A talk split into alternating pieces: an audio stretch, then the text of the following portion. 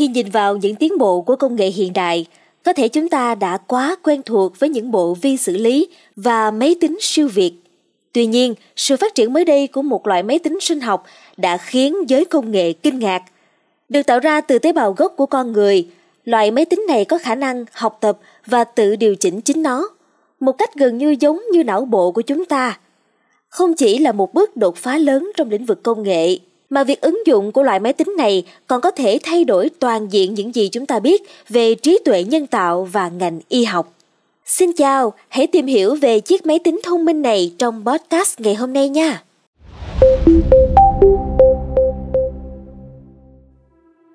Trên tạp chí Frontiers in Science, nhóm nghiên cứu quốc tế do Đại học Johns Hopkins ở Baltimore, Mỹ dẫn đầu đã công bố một bản đồ chi tiết về trí thông minh dạng cơ quan. Họ cho rằng máy tính sinh học dựa trên cấu trúc thần kinh 3 chiều nhỏ được phát triển từ tế bào gốc của con người có thể hoạt động hiệu quả hơn các máy dựa trên silicon, đồng thời tiêu thụ ít năng lượng hơn nhiều. Máy tính sinh học này bao gồm các mảng cơ quan não được kết nối với các cảm biến và thiết bị đầu ra, cùng với đào tạo bằng máy học, dữ liệu lớn và các kỹ thuật khác. Mục đích của dự án máy tính sinh học là phát triển một hệ thống cực kỳ tối ưu, có thể giải quyết các vấn đề ngoài khả năng của máy tính kỹ thuật số thông thường, đồng thời hỗ trợ sự phát triển của khoa học thần kinh và các lĩnh vực nghiên cứu y học khác. Một trong các lý do để các nhà khoa học chuyển sang điện toán sinh học là bộ não xử lý và lưu trữ thông tin rất hiệu quả. Tuy nhiên, máy tính mạnh nhất thế giới hiện nay là máy Frontier tại phòng thí nghiệm quốc gia Oak Ridge ở Mỹ đã đi vào hoạt động năm 2022 và phù hợp với một bộ não con người về sức mạnh xử lý. Đạt một exaflop hoặc 1 tỷ tỷ phép tính mỗi giây nhưng lại tiêu thụ năng lượng gấp 1 triệu lần. Các ứng dụng đầu tiên của máy tính sinh học sẽ tập trung vào khoa học thần kinh và y học. Nhóm nhà khoa học đã thành công trong việc tạo ra chất hữu cơ não từ tế bào gốc lấy từ bệnh nhân mắc bệnh thần kinh, nhằm so sánh với những người khỏe mạnh và đánh giá phản ứng của họ với thuốc. Tuy nhiên, để cạnh tranh với các hệ thống lượng tử hoặc silicon thông thường trong việc cung cấp chức năng như trí tuệ nhân tạo, công nghệ máy tính sinh học sẽ cần nhiều thập kỷ để phát triển đủ mạnh.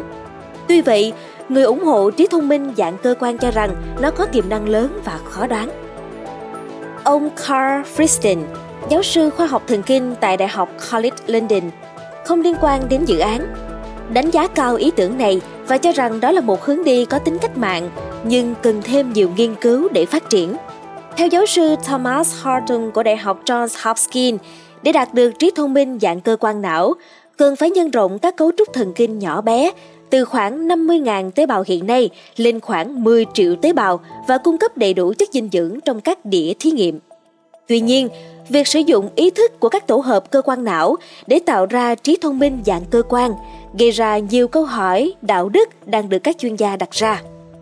Ngoài ra, việc phát triển công nghệ máy tính sinh học cũng cần phải giải quyết nhiều thách thức. Giáo sư Thomas Horton đã tập hợp một cộng đồng gồm 40 nhà khoa học để phát triển công nghệ này,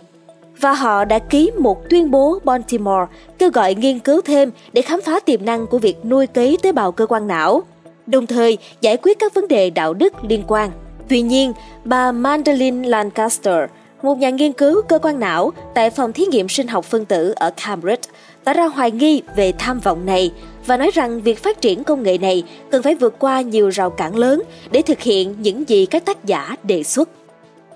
Cảm ơn quý thính giả đã lắng nghe số podcast này. Đừng quên theo dõi để tiếp tục đồng hành cùng podcast Báo Tuổi Trẻ trong những số phát sóng lần sau. Xin chào tạm biệt và hẹn gặp lại!